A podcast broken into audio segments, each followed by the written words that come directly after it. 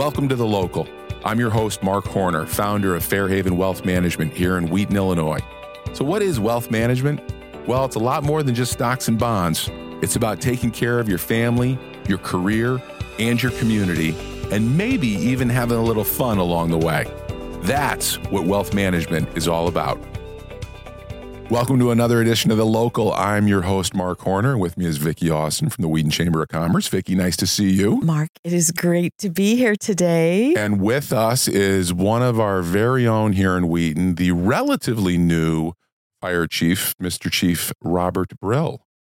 Good afternoon. Thank you for having me today. Thank you for being here. And thank you. I'm going to thank you more than once, but thank you for all that you and all the people at the fire department do for us.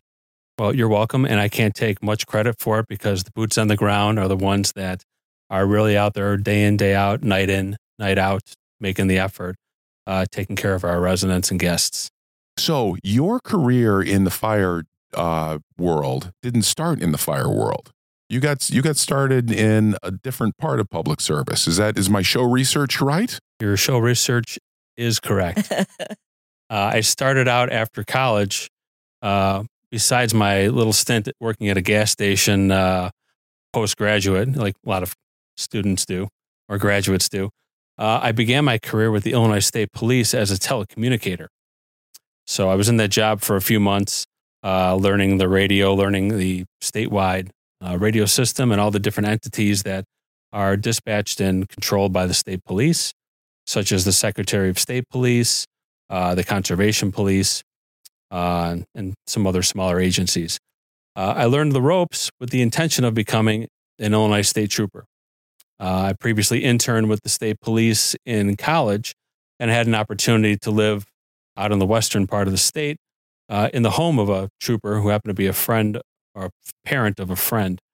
And I got to see a, a large, uh, a large amount of the services and uh, that the state police provides uh, all the way from the gambling boats, uh, I should say the Riverboat Casino at the time, mm-hmm. um, to forensics, uh, criminal investigations, and of course, patrol, their biggest unit, even the air unit. Uh, so I tried to become a trooper, and I was in a, in a waiting period to get into a cadet class. And meanwhile, I was trying to get into law enforcement. So I took a number of local law enforcement uh, entrance exams, and I ended up getting a call by the Palatine Police Department uh, just a few months after I joined the state police as a telecommunicator. So uh, I was hired by Palatine in January of 1996. I arrived for work. There was a news camera in front of the, the police station. I thought, wow, they really do it up for their new recruits. right. They're having a press conference. And unfortunately, it was the uh, third anniversary of the Browns chicken murders. And oh. annually, they were doing a press conference to yes. update the public on the status of the investigation. Yeah. So that was a quick learn once I got there. Uh, there really was no fanfare. You were at the, the lowest part of the totem pole, maybe even subterranean. Lower than low. Lower than low. And that's one of those rites of passages, I think, in any public safety mm-hmm. job until you complete certain of those passages, such as the police academy and your field training program, uh, that's when you start to climb up on the status. So I joined the police department. I went to the state police academy where I was side by side with the cadet class for 10 weeks. Uh, the cadets, I believe, were down for about 27 at the time. Uh, I completed my initial training, my 455 hour uh, law enforcement course. And then I did another 16 12 or 16 weeks of field training before I was cut loose to fail on my own without a safety net. Mm-hmm. So I, I, enjoyed my work uh, in the police department. Uh, the big push at the time was community policing, mm-hmm. which the Palatine Police Department uh, coined neighborhood based policing. And I, I, took that initiative to heart and I tried to develop relationships with the people in my, in my beat. So I worked the same geographic area of, of, the, of the village for my entire three and a half years in the police department. And I had developed quite a few relationships, which helped out when it came time to following up on uh, some more in depth crimes or patterns of crime or just general neighborhood problems, um, nuisances or uh, juvenile problems, which was a, a big one. So uh, I found that very interesting and satisfying having that uh, interaction. Mhm. And while I was there, I had a lot of interaction with the fire department, and they were gracious enough to allow us and another another officer friend of mine to attend some of their trainings, including live fire and underwater rescue and a swimming pool.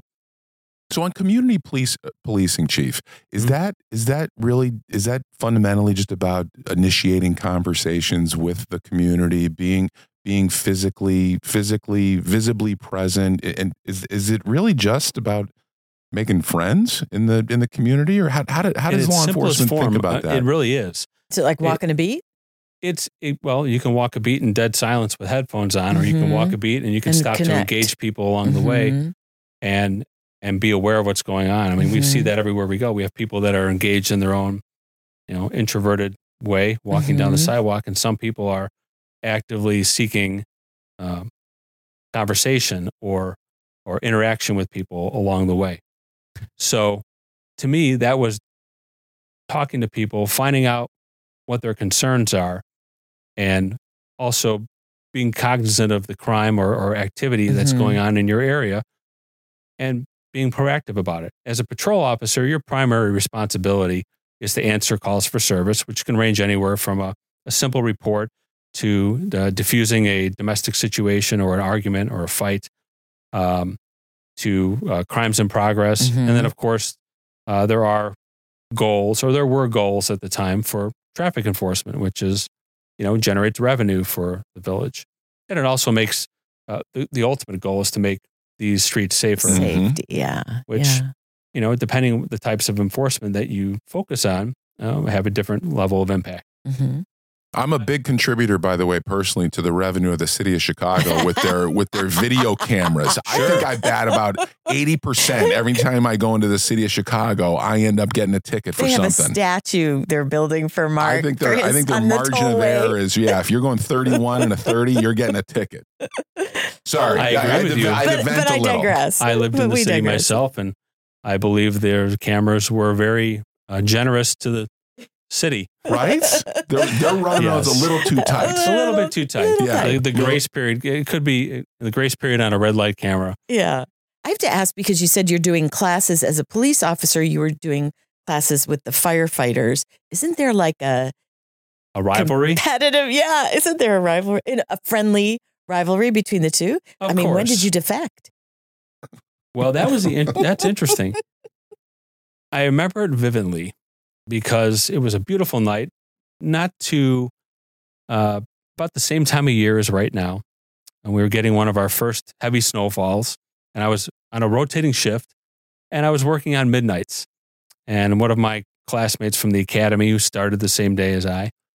We were sitting around. We called it two five, and right, the, the ten code is ten twenty five to meet in person. So we would two five and we would get together, have a cup of coffee, and it was two o'clock in the morning, and the snow was piling up on the car, and there wasn't anything stirring throughout the night. And we Not both looked at each other and said, Hey, this is exactly what I signed up for. And, he- and we, we giggled a little bit.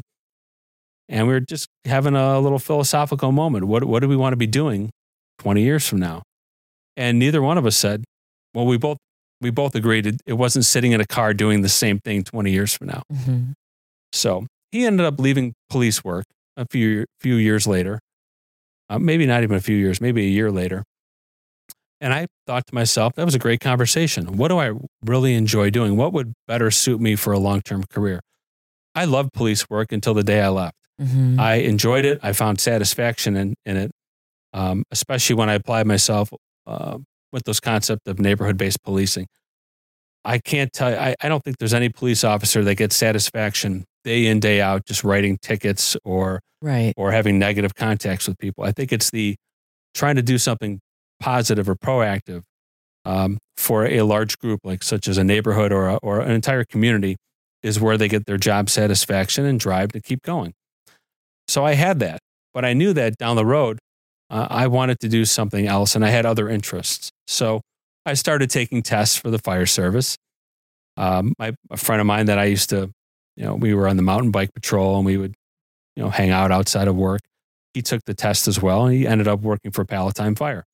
And I took a consortium test uh, for about eight or nine different departments. One test, thousands of people, unlike today. and my goal was to work for Arlington Heights. That was the area I grew up in. Uh, I picked out that department based upon uh, you know just some facts or a few people that I had met across uh, over my career. And I ended up working for Wilmette because they called me first, and I had a great conversation with some of the members and the chief, and it looked like a great opportunity. I had family that lived in town and nearby or grew up in town, family from Skokie nearby. Mhm. Uh, and Wilmette had a lot of amenities, including a big lake. It's a gorgeous place. It's a nice place to work. Um, and most importantly, I felt like they genuinely, genuinely wanted me as a person, Mhm. and I wasn't just the next person on the list.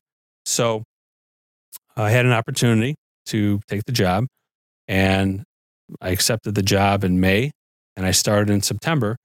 So when my boss found out about it at the police department, it, it was a rough summer. You know, the Mm. defector's still working, right? Mhm. yeah, right. but that's okay. I, I got past that.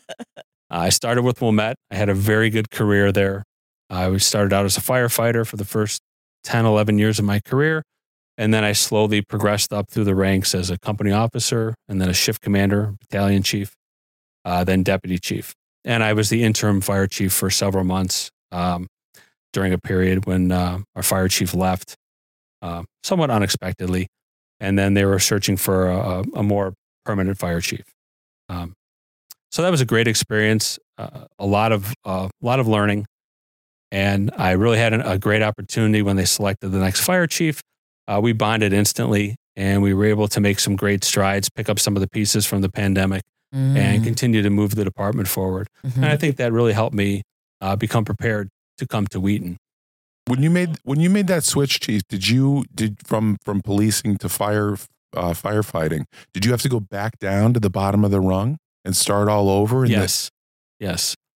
Uh, two separate. Uh, anything in public safety, when you Mhm. transfer to a new organization, unless you're at the top level or in, in, in a leadership or command staff position, you typically start back out at the bottom. I think Mhm. Chief Euchre told us that too, right? The Yeah, and that's Mhm. why it's not real common to to jump around throughout your career until you Mhm. get to a certain level. Mhm. Uh, when you're part of the operational staff, there's a, a, a pretty defined set of guidelines, uh, usually defined in a contract in many cases, Mhm. that dictate your time off, how you receive your time off, uh, and where you are in the pecking order. Mhm. So it's very clear, It's, crystal pre- clear. it's very clear. Mhm. But people have reasons why they jump between Mhm.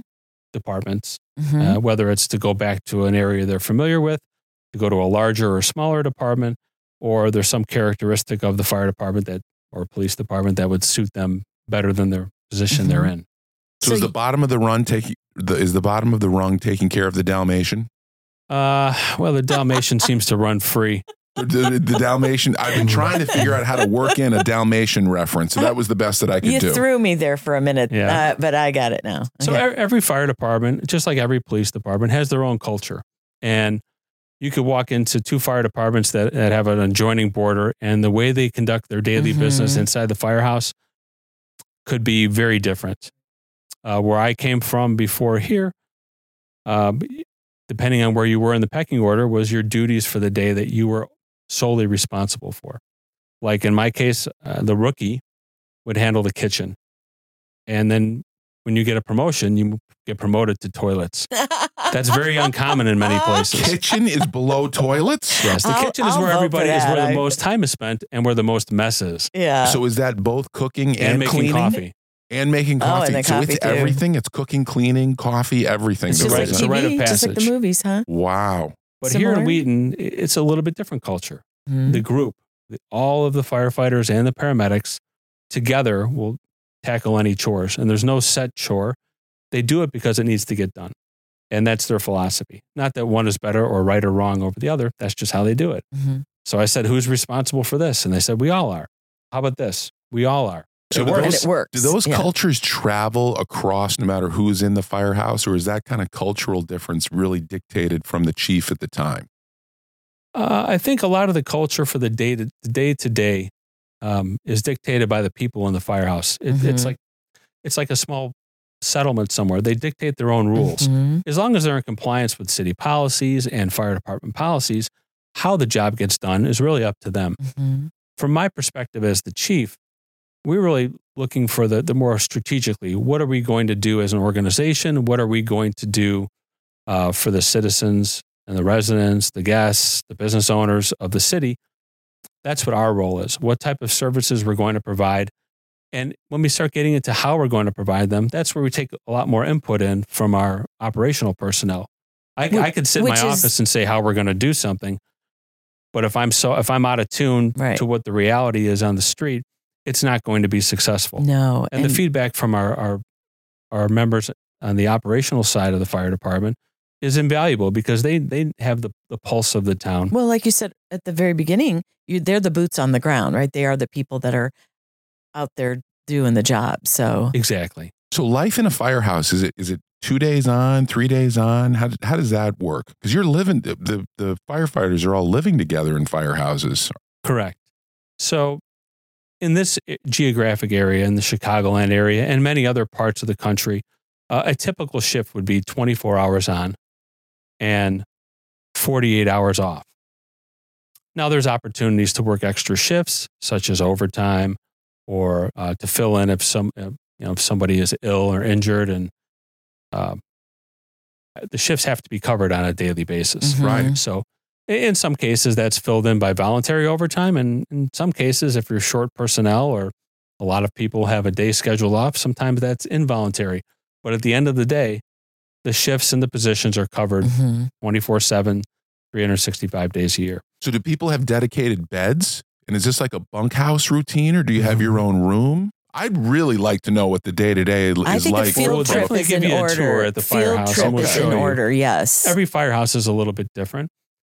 Uh, and they've evolved over time, especially when they build a new firehouse, they build in newer amenities. Mhm. I started out, and, and many firefighters who are long since retired have started out where we all slept in one large room and the snoring from both different sides of the room reverberated across all the walls and ceiling tiles. So you got to uh, understand everybody's breathing patterns very intimately. and sometimes the uh, odors Oh after, yeah, after, yeah. after a Oh, healthy okay, you meal. can stop. I think But- fr- I think we're going to frat frat house. But uh, that was the part of the allure. It was a very um, family Yeah, oriented atmosphere, and, and it still is. But it, it went all the way into the bunk room. Many nights I can remember lying in bed, especially after going out on a call about midnight, one in the morning. We all came back together, and someone will just their mind will get jogged from that call, and they'll tell a story about the past, and we'll laugh it up a little bit, and we'll all laugh it up, tell a story or two while we're all lying in bed until we finally fall back asleep. oh, I think And that's great. I, I think some of that has gone away because now in the the bunk bunk rooms we have uh, partition walls, which because everybody deserve, deserves a little bit more privacy. Mhm. Uh, there's some desks. Some places have lockers. In some firehouses, they have uh, actual individual rooms. Mhm. Uh, it is easier to make sure everybody's up for a call at three o'clock in the morning if you don't have to start opening doors. Uh, but most people are are uh, accustomed to or trained to uh, get up when the tones go off, and they do go off uh, all the time, Yeah. twenty four hours a day. And what's the hierarchy when you see when I see a fire truck going by? What's the what's the ranking, or is there a ranking that you can decipher from where people sit or where people stand on a truck? Sure. That's a good point. Uh, standing on the truck. So nobody should be standing on a truck anymore. We, Okay. we've outlawed that uh, for probably uh, over 20, maybe 25 years now. uh, and compliance was soon after that it was actually outlawed uh, because it's very dangerous. Yeah. Um, so pretty much, uh, it's it's consistent across the board uh, in the entire fire service. Your engineer is oftentimes is your driver, driver engineer. Um, he is usually a se- usually a seasoned veteran. In our case, in Wheaton, all of our firefighters are trained to sit in any position, such as the fire the nozzleman or firefighter position or the driver position, from early on in their career. Where I came from, and from many other organizations, uh, it takes a lot of time on the job before you are trained to drive and operate. It's just the culture we have here that's different. And I think it's good. It makes people more versatile. Mhm. I've always thought that if you are a firefighter, one of the minimal skills you should have is be- to be able to get water out of your own fire engine. Mhm. So not everybody learns that in the first few years on the job. Really? So I think that what we do here is is a is a good thing. Mm-hmm. So how does that work? Does that you got to hook up the truck to a to a hydrant, or is there water in the trucks? Both. Let me finish your last Okay, question. I'll- sorry. uh, no, no, I'll come He's right. very I'll come right excited. back I'm to you it. know very how boys are with the fire trucks. So the right seat, which is it's a common term, or the passenger seat of the fire engine or a fire truck, is reserved for the officer, Okay. and that can either be a sworn officer, such as a lieutenant or a captain, typically, or a firefighter acting up in that position in the Mhm. event that they're relieving a, Right. an officer on their based on day the off. rotation or mhm. And they're going to wear a white shirt. Typically, but we might find somebody with the blue shirt. Okay. because it may be a firefighter that's acting in that role for the day. Uh, but typically, you'll find a sworn officer more times than not in the right seat of a fire engine or fire truck. And they are in charge of the company. They're uh, the first line supervisor. And they're responsible for the overall safety and direction of the company, especially when given an assignment by um, a senior off or superior officer. hmm And in the back part of the fire engine, depending on where you go, you might see one person, two people, or if you're in a large city, you might see three or four crammed back there. Those are firefighters that have individual jobs. They're typically firefighters in rank. And depending on what type of company they're on, they may be assigned to work on the roof of a house. They might be assigned, they might be assigned forcible entry. Uh, a newer firefighter might be assigned on an engine company might be assigned to what we say tag a hydrant or open the fire hydrant Mhm. and connect a supply hose to it, which is a relatively safer position to be in until he becomes a trusted member of the company. And that's when the Mhm. officer will start to bring him inside. So, uh, in most of the suburbs, you're going to have one firefighter uh, in the back seat. Uh, when we train a new firefighter, we'll have as many as four people total on a fire engine Hmm. or a truck, and they're usually one of them is usually under the supervision of a mentor. Mhm.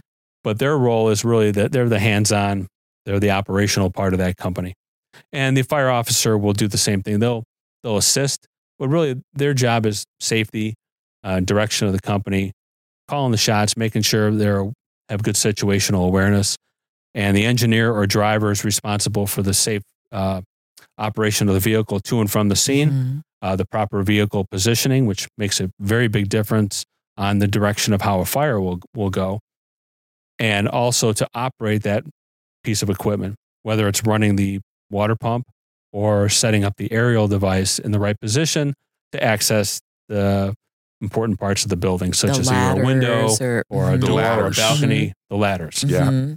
So, and positioning is is everything. If you put it in the wrong position, once you get it set up, Right. by the time you realize it, you're already blocked in and you can't move. So it's very Mm. critical uh, to place your apparatus in the proper place. Mhm. and that is a big truck. It's hard to move it once it's all Mhm. set up. Once hose is on the ground, it's heavy and it doesn't move very easily. And there must be a pretty good reason to relocate it. Mhm.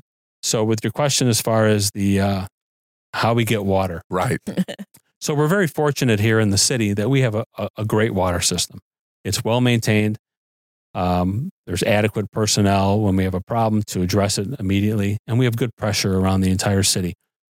Most of our areas are fully hydranted, hydranted, meaning that we can pull water anywhere within 300. You know, hydrants are typically three to 500 feet apart, which is good because not everybody has that. Sometimes we have to they have to bring water with Whoa. in the form of a tender, which is a basically a truck with a tank, large tank on it. Mhm.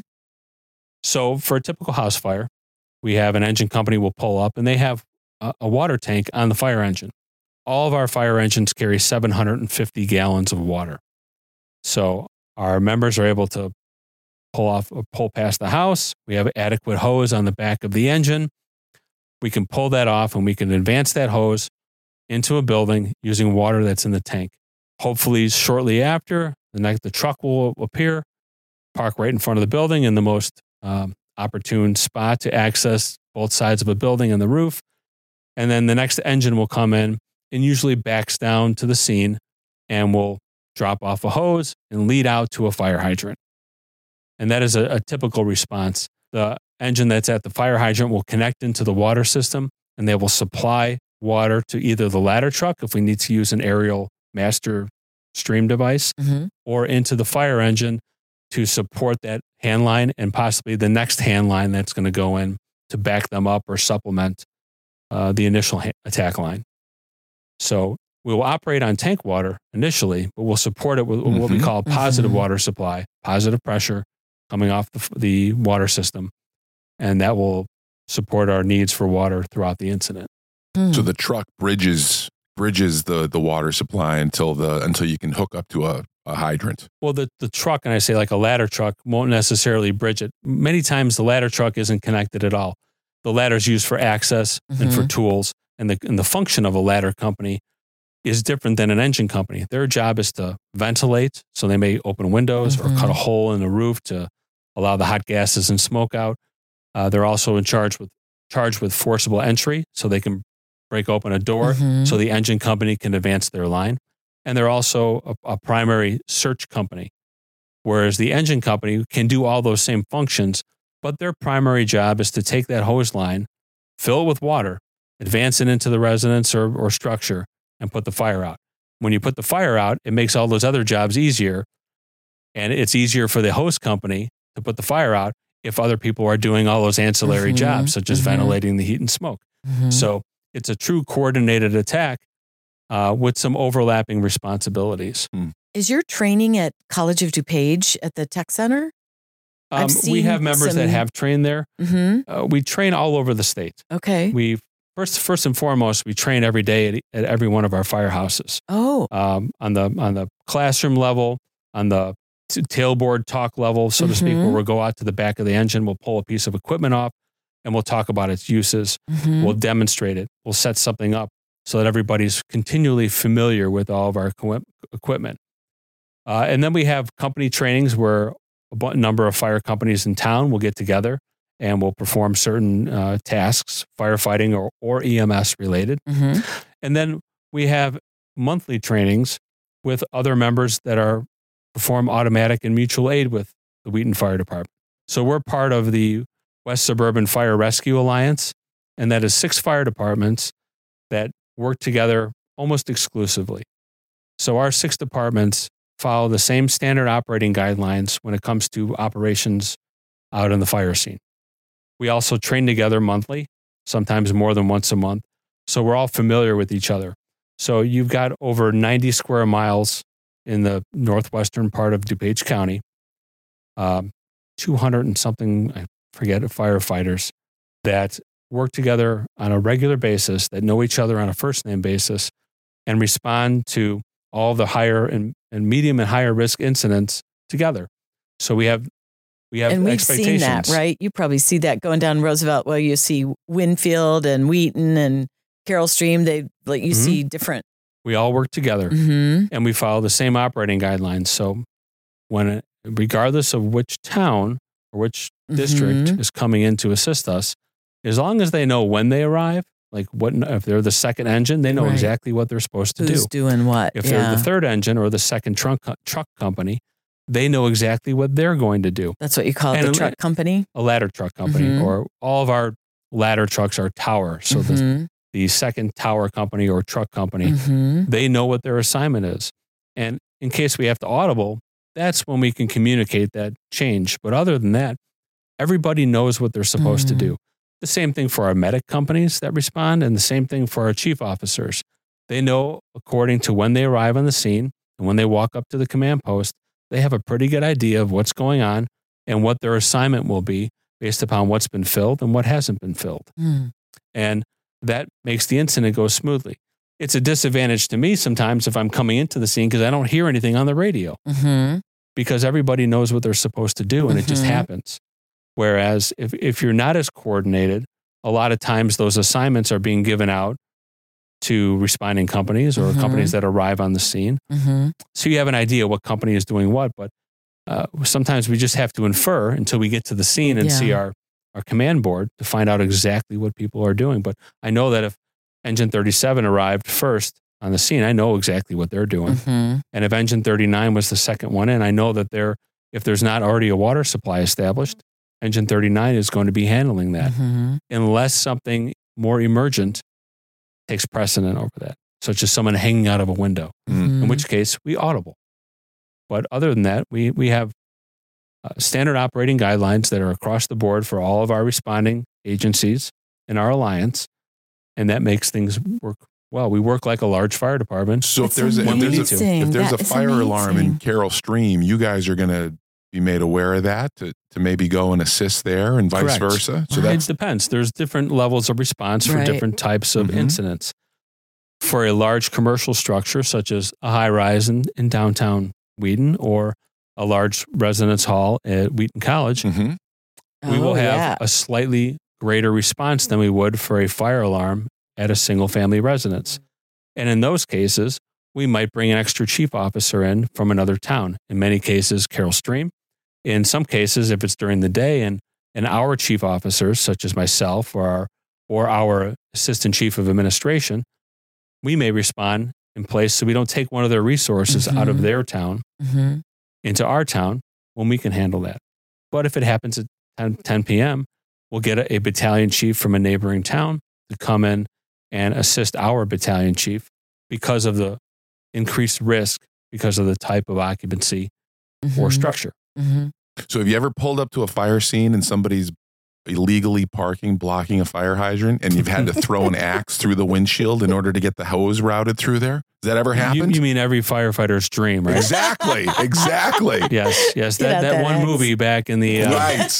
Right. was it the 80s or 90s? I think it was uh, early Oh, 90s. whatever. Yeah, it was. Whatever. It created that dream for most firefighters. It's never happened. Uh, we've had people parked in the wrong place. Oh man, just keep just But- but- plow them out, but right? I- but so what do you usually we find other ways to not do that because it Oh. adds to the complexity of the yeah, paperwork that's true. afterwards. Yeah, Oh. it's all in the paperwork. But Mark. if we had to do it, if that was the only choice, you do trust it, me, we would do it. you do it in a heartbeat But in a New One York of the things. I think uh, are very unique about firefighters is that we're pretty crafty and we're pretty good with plan B and plan C. I bet. So um, I like to give these guys credit. Uh, they will try not to do damage if we don't have to. Just like in a house. I mean, it may look like we're, we're trashing a place during a fire, but we do that actually to save property. Right. Um, we tear out drywall, we break out glass. Glass is cheap and replaceable. Um, windows are cheap in the in the in the big picture compared to smoke damage. Right. Yeah. Uh, putting a fire out and then leaving before we make sure it's out usually causes more damage when we come back, and we don't like to come back. So- Mhm. We'll take the extra time to remove drywall until we find clean wood underneath. We make Mhm. sure that it's absolutely out. We do our we do a very our due diligence to make sure that's the case. We like to only put the same fire out one time. right.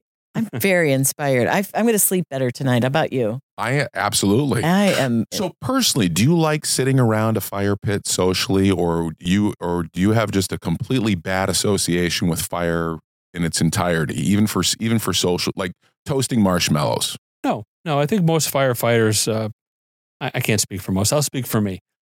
I, I like the same things everybody else does. I like to sit around a campfire with a beverage of choice. It's and, Yeah. and uh, occasionally a cigar, and enjoy the company of, of people around me. And if I've had a bad day at work, I can do that same thing without the company of people around me. But no, uh, I, I don't think uh, firefighters have, have any, any more aversion to fire, rec, you know, that used in an appropriate manner than anybody else. Um, and I also don't, for the most part, I don't think they have a, a affinity to They're not create pyro- more fire I was either. going to say, are there pyromaniacs who are uh, attracted to the Moderation. yes, everything in Firefighters have made poor judgment calls, just like Mhm. everybody else in their personal life, Mhm, um, with the use of fire, and they've gotten burned before. They're human. mhm. but I can only speak for the ones I've worked with throughout my career. When it comes time to do your duty, um, they do the right thing and they follow the training, they follow their guidelines. So yeah, that just like anyone else, right? that's so you may not speed at work, but you know your firefighter might come in. I got a speeding ticket yesterday, you know, on my day off. It, it happens, right? We're human beings. So, in a slightly different direction, Chief, what are your feelings about dodgeball?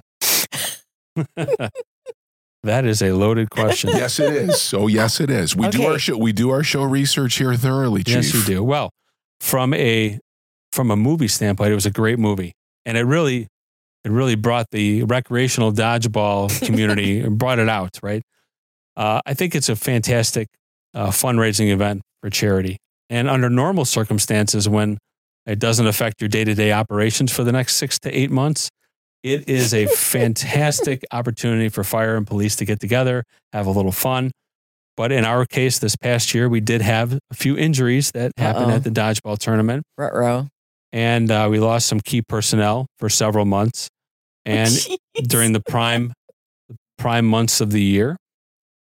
And it hurt a little bit. It caused a lot of hardship for uh, the city financially and also for those members uh, that were filling their spots. And most of all, for the two people that were injured. Mm-hmm. Those are pretty serious injuries. And it's hard to, to be out of work, So for, especially for that. for So, those that don't know what we're talking about, there's a dodgeball, a charity dodgeball tournament that goes on that is, uh, it's got multiple layers of uh, what I think middle school. There's a middle school uh, age bracket. There's a high school age bracket. There's an adult age bracket, and then there's a first responder uh, night. So there are people. It draws from all over the state. The Illinois, it does. the state police has a has a team that comes out and plays. It is very much like what you saw in the movie, minus all the extra flair and, and uh, goofy costumes. But uh, whole, Hollywood stars. Yes, it's, It's a le- less huge Hollywood. event. It's a very big event. It's for a very good cause. Um, But We- we, we still did- need you on the job. So we do. We did get have a lot of fun. I think we might have more referees from the Wheaton Fire Department for the coming year. But part of being uh, responsible adults is letting our personnel make good decisions. Right. Uh, so we're not putting a moratorium on it, but we hope people make good decisions if they choose to participate. Do you have a guess as to who put me up to ask you that? Oh, probably. Yes. hmm Starts with a J. Yeah, ends with an H. Yep. You got it. You got it. Yeah, we've been bantering back and forth about that for uh, over the past few months, and uh, I happen to like that person very much. As do He, I. he does he does good work, and he's got a great heart. And uh, any way we can support him, we still will. Uh, I do, however, answer to another person. Uh, it starts with M, who's my city manager, who I have to uh, answer financially. Mr. Dzugan. Mr. Dzugan, Mr. Dzugan. another good, another good man who uh, is good is to a- work with. He is a good man. Uh, so we do the best we can to not create undue expenses for the city. Because I am a former journalist and inquiring minds want to know. Now, Mhm. you don't have to answer this, but were you recruited or did you throw your hat in the ring for this job? Yes and yes. Okay, got it. So Good answer. so I, I will be uh, completely transparent. Um, I did see the job posting for this job. I wasn't particularly looking. I was in a very good place in my former organization. I bet. And you I- were there a long time. I was, and I enjoyed working with my my newer fire chief, and we were really accomplishing quite a bit, um, both with uh, acquisitions, purchases, Mhm. and also with the relationship between the the village and the union.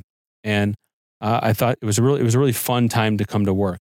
But I knew that you know just looking at the time I had in service and the opportunities for me to become a fire chief of that organization really weren't in line any longer. Mhm, Uh, the new chief was going to stay for at least four or five, six years, mhm, and I would be near the end of my uh, career from the from from a pension standpoint. mhm. So financially, it wouldn't make sense for me, and it wouldn't make sense for the city because, uh, or the sorry, the village, uh, just because of the potential that I would find another opportunity.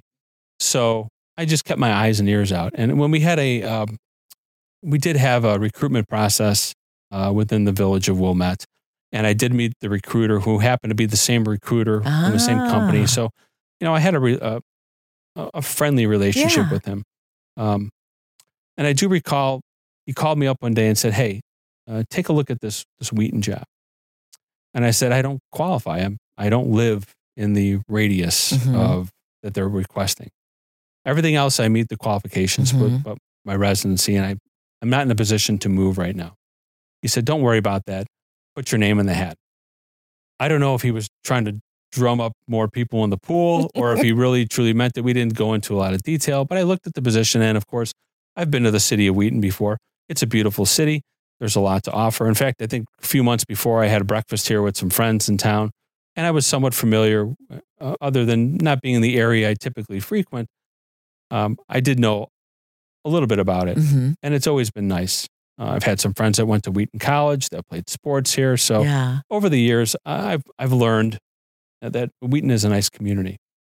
So I took a look at it and I submitted for an initial interview and it went very well and I had a good experience. So I stayed in the process and I went to the next step and the next step. And next thing I know, I'm having a meeting with the city manager. Oh and, boy. and um, I enjoyed it. And we, I, I think I had something to offer to the fire department. Um, probably more perspective. Not that the other candidates weren't qualified to run the fire department; they were. Some of them had more experience than I did, Mhm. But I, I did bring a perspective that not everybody has. Everybody has their own perspective and experiences in life that um, make them who they are.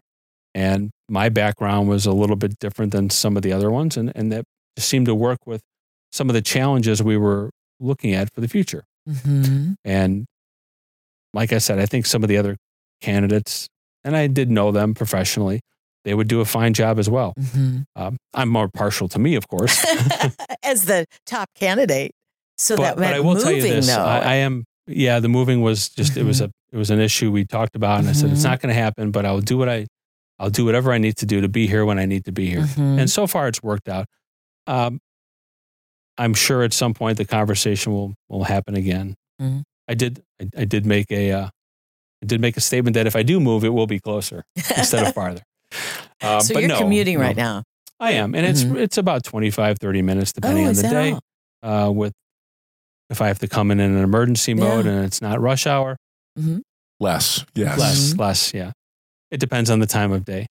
And the real moral of the story is, while I'm an operational firefighter in the department, and I do have a role sometimes depending on when I arrive on the scene. The fact of the matter is, we have operational firefighters and chiefs that are around us that are part of our response and part of our alliance that I trust wholly with acting in the same manner that I would. And if people are w- relying on me to come from home on a Saturday evening to put the fire out, we have bigger problems. That's Mhm. never happened in the history of this fire department, and I don't intend it to happen now. Mhm. So our firefighters do a very good job. Um, I may be part of the operational staff. If a fire happened right now, I would be an integral part of the incident command system. But if I arrive later on, such as some incidents we've had over the past few weeks, I have a role afterwards, and that's working with families, making sure that their, you know, their traumatic uh, event Mhm. um, that they have what they need to start healing and starting to put their life back together, whether they're displaced from their home hmm or whether they have a um, part of their home is is uninhabitable and part is, or whether they just need help with the next step with the insurance company Mhm. or making themselves whole again. Or Mhm. God forbid, if they're injured, also working with them to make sure they know where their loved ones are and to help them out with anything they need in the in the short term. So we've had some other re- recent events in West Chicago where about 100 people were displaced from a building. That's a pretty significant impact on a community. And um, it's hard to, to, to make those people whole. But I know, you know, Chief Tanner in West Chicago and, and his staff have done everything they could to help out, to help these people get back on their feet in whatever respect. There are agencies and services that specialize in this, such as the Red Cross and other community groups that step up. But it's really that bridge right after the fire is put out and the, um, the feeling of devastation and Yeah, loss and not, not knowing what to do. There's that bridge where the fire department can help in many cases. Mm. Thank What's you. the status of the firefighting industry uh, from an employment perspective? I've I've heard I've heard more than one story about law enforcement in general seeing a decline in people interested in that as a career. yeah, Is you, that carrying over to firefighting? You It kind of is. alluded to that, right? When you said there were a thousand applicants and not anymore. No, it is. It has definitely had an impact since the pandemic. hmm I think the numbers have fallen off a little bit before the pandemic, but not significantly. When the pandemic hit, many of the service industry jobs across the board, and not not just talking about hmm fire and police, but healthcare and public safety took one of the biggest hits, probably per- percentage wise. We have historically had hundreds of people applying for, in some cases, no available positions just to get on a list. Hmm. Um, I, I'm not going to speak for healthcare because I know they've been struggling, but I don't know the, the details. Police and fire have typically um, had hundreds of people applying because they're good, solid jobs. But the pandemic brought to light many of the hardships that we're facing that they've faced. And the world can be a scary place for someone who's not ready for it. It's not a job just to take for a job, it's really a career. It is. It's a calling. And, and it's a calling. And there, well, many days it's a great, Mhm. you know, you're not put in harm's way today. When the pandemic came around, that changed. Every call you went on had a potential for something we didn't know a lot about at the time. Right. Something that could, that was what the what was being portrayed as killing more people than other ailments and other other Right. issues. So that created a little bit of a that, that changed the way people thought about the profession and in their surroundings Mhm. had an effect on our recruitment. And it hasn't bounced back yet. Mm. Um, we've been very fortunate. The recruits that we have had, the people that have tested for a job here in the city, have been very good. We've we've had a few that didn't quite make the cut. Good people, but they just couldn't uphold our standards, and they were let go. And the last group that we had have, have been phenomenal, and I look forward to giving them giving them the blessing to be part of staff and and we're looking to hire a few more for 2024. Uh, we've had some very good interviews, some very solid candidates with good backgrounds and uh, a good, uh, good attitudes, ready to learn, ready to be part of our, our intensive mentorship program as they begin their candidate year or their probationary period. Mhm. And um, I'm excited to get them on board. But we have a process and we'll follow that. Yeah. For those who are listening, if they're interested in exploring being a firefighter, how does somebody start? It's a great question. Every fire department has different requirements. The state has a minimum requirements with age uh, and how to test for the. It's it's a competitive civil service type test process. It's regimented by the board and police fire commission of of your local community. In our community, we, re- we require fire or candidates to have a basic operations firefighter certification from the state fire marshal's office. Uh, there are opportunities in, at College of DuPage and with the Illinois Fire Service Institute and other fire academies to obtain this. Uh, It's a pretty difficult process schedule wise. There's many hours involved, several hundred hours of contact, both classroom and hands on. And not everybody has the props to complete this. So Yeah. typically it's done at a, at a fire academy Mhm. but it can be done. So a lot of times we'll get firefighters with experience from other fire departments. Um, in some cases, we'll get people that are fresh out of the of an academy somewhere. They just want to work for our city.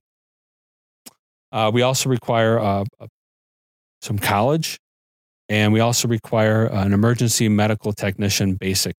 oh, okay. And, but there are opportunities for waivers depending on situations, of, such as military service Mhm. can uh, occasionally, or depending on uh, the consideration of the commission, uh, can can get waivers for some of those. But is that a more traditional way as starting as an EMT and then working their way into It can be. firefighting? I started Okay. with with nothing, but that was Mhm. twenty something years ago, Mhm, mhm, twenty four years ago. mhm. I came in and I was sent to the fire academy. Right. There are still fire departments today that will hire somebody with no experience other than college or uh, related work experience, but they will send them to a fire academy and they will send them to either EMT school or EMT and paramedic school. hmm That depends on the fire department or the district or the municipality and, and what their their goals are. hmm For us in Wheaton, we require a basic operations firefighter and an EMT basic and the ability to test into our EMS system here at Central DuPage Hospital. But what that does get for us is we could put somebody right into an evaluation program and start them right away as an operational member of the shift, even though they're not considered part of staffing. hmm And we can get them learning how we do business here in Wheaton. And that gets them ready to go and more experienced in a much quicker manner. Tell us about the mentoring program. So our mentoring program is pretty unique here. It's something that that every fire department has a mentoring or a, or a orientation program. But what I've seen here is our firefighters, not even not necessarily even the officers, but our firefighters are some of the biggest drivers of this program. They have a desire to work beside people that are as good or better than them. Mm. and they take that out and they take that to heart and they they put that into our mentorship program. So it's very structured. Um, it is through our learning management system. Uh, there's tests there's lessons. Every day has a different topic. There's different skills that are that are delivered to the candidates in a particular order to build upon one another. And uh, what it does is it, it basically gets that candidate ready for most situations when an officer gives him an order, he's able to do it. He's familiar with all the equipment. He understands the hose lines, and it, there's no tentativeness. There shouldn't be, or we Mhm. would continue them in the program. And it's a one on one mentor? Is it rotating? It's a one-on-one for each shift day, but oh, it, for but each throughout shift day. for each shift day, they work with their mentor until Okay. they're released as part of our staff. So it's kind of like an apprentice. It's similar. Apprenticeship. It's very right? similar Where to they're, that. They're working with a master, somebody who's a master, Correct. somebody who knows And then the doing. candidates will rotate to a different station Mhm. every so months, every so many months. Mhm. Um, and they might go from being on an engine company to a truck company, which is a whole different set of tools Yeah. and skills. And they'll work with a different mentor, or sometimes the mentor will rotate with them. It's all based on scheduling. And uh, at the end of the day, they're evaluated. And at the end of the period, it's if they don't meet all the skills, they're either let go or they stay in the program longer or they're cut free to be part of staff. Mm. Um, our goal is to make sure that they can be cut free um, to be part of the staff, be that third member of a fire company uh, without that supervision. Now, the mentoring doesn't stop there. Right. It continues, and it continues through the company officer, and through the battalion chief, or sorry, the assistant chief, and it also continues with the mentors as well Mhm. throughout the end of their probationary period, and then also for the next couple of years. I mean, mentorship relationships stay for a long right. time. Right, right. We have a mentoring program through the Wheaton Chamber. It's all voluntary, of course. And there are two people who may not be in the same, they're typically not in the same industry, but that relationship can really make a difference. Of course. And it's a formal mentoring Yes. uh, relationship, but like many organizations, you have informal mentoring relationships yes. that stick around and are through all different levels. Forever. I mean, I, I, yeah. I have young firefighters that teach me things, and in return, we work on things together that, that will help them with their careers. That's great. Uh, I'm definitely, I'm, I'm pretty good with technology, but uh, some of the new words that have been coined by our youth, I'm learning what they are. Uh, but even firefighting techniques have changed since I went to an academy or since I've been on a hose line. yeah. I bet. Equipment has changed, tools have improved, Technology. Yeah. and they're the experts at the newer tools and the Mhm. newer uh, skills or, Mhm. or um, the newer methods to accomplish this task. So I get to learn from them by watching them. yeah. Uh, even the technology for saving ourselves has improved. Some of the tools, if we need to bail out of a window, are 100 times safer than they were 20 years ago, Thank God. 10 years ago. So, and the new firefighters are very proficient at, at using them. So we learn just as much as they Mhm. learn Mhm. from each other. Chief Robert Brill, thank you very much for being here. Thank you again for all that you do and all that all that your your team does for us. Well, uh, I appreciate being here. This has been fun. We're happy you're in And- Wheaton. I'm glad to be here. This is this is a great city, and I'm proud to be the fire chief, and I'm proud to represent this fire department because they are consummate professionals in everything they do. And I, I mean, I work with professionals my whole career. Uh, one of the things you have when you when you when you go to a new organization is you have a lot of unknowns. But one of the things that really made me feel comfortable was I can do my job as the fire chief, and I don't need to worry about the firefighters doing theirs because we have a great staff. We have great uh, supervisors and leaders as officers. And the, I only worry about the higher level things that I need to worry about uh, because they do their job so well. So and that is leadership. I, I, I like to think so, but it, it's just nice to, to, to have that trust from the beginning. Yeah. So Thanks for keeping us safe. you're welcome. Thanks for having me. And I will definitely pass on your sentiments to the rest of our organization. Uh, we do appreciate your support. Thanks for joining us on another edition of The Local. Help us tell the story of Wheaton. Who do you want to hear from? You want to tell your own story? Send guest ideas to us at fairhavenwealth.com and be sure to subscribe, review, and rate us on your favorite platform. I'm Mark Horner, and I hope you'll join us next time when we cut another episode of The Local.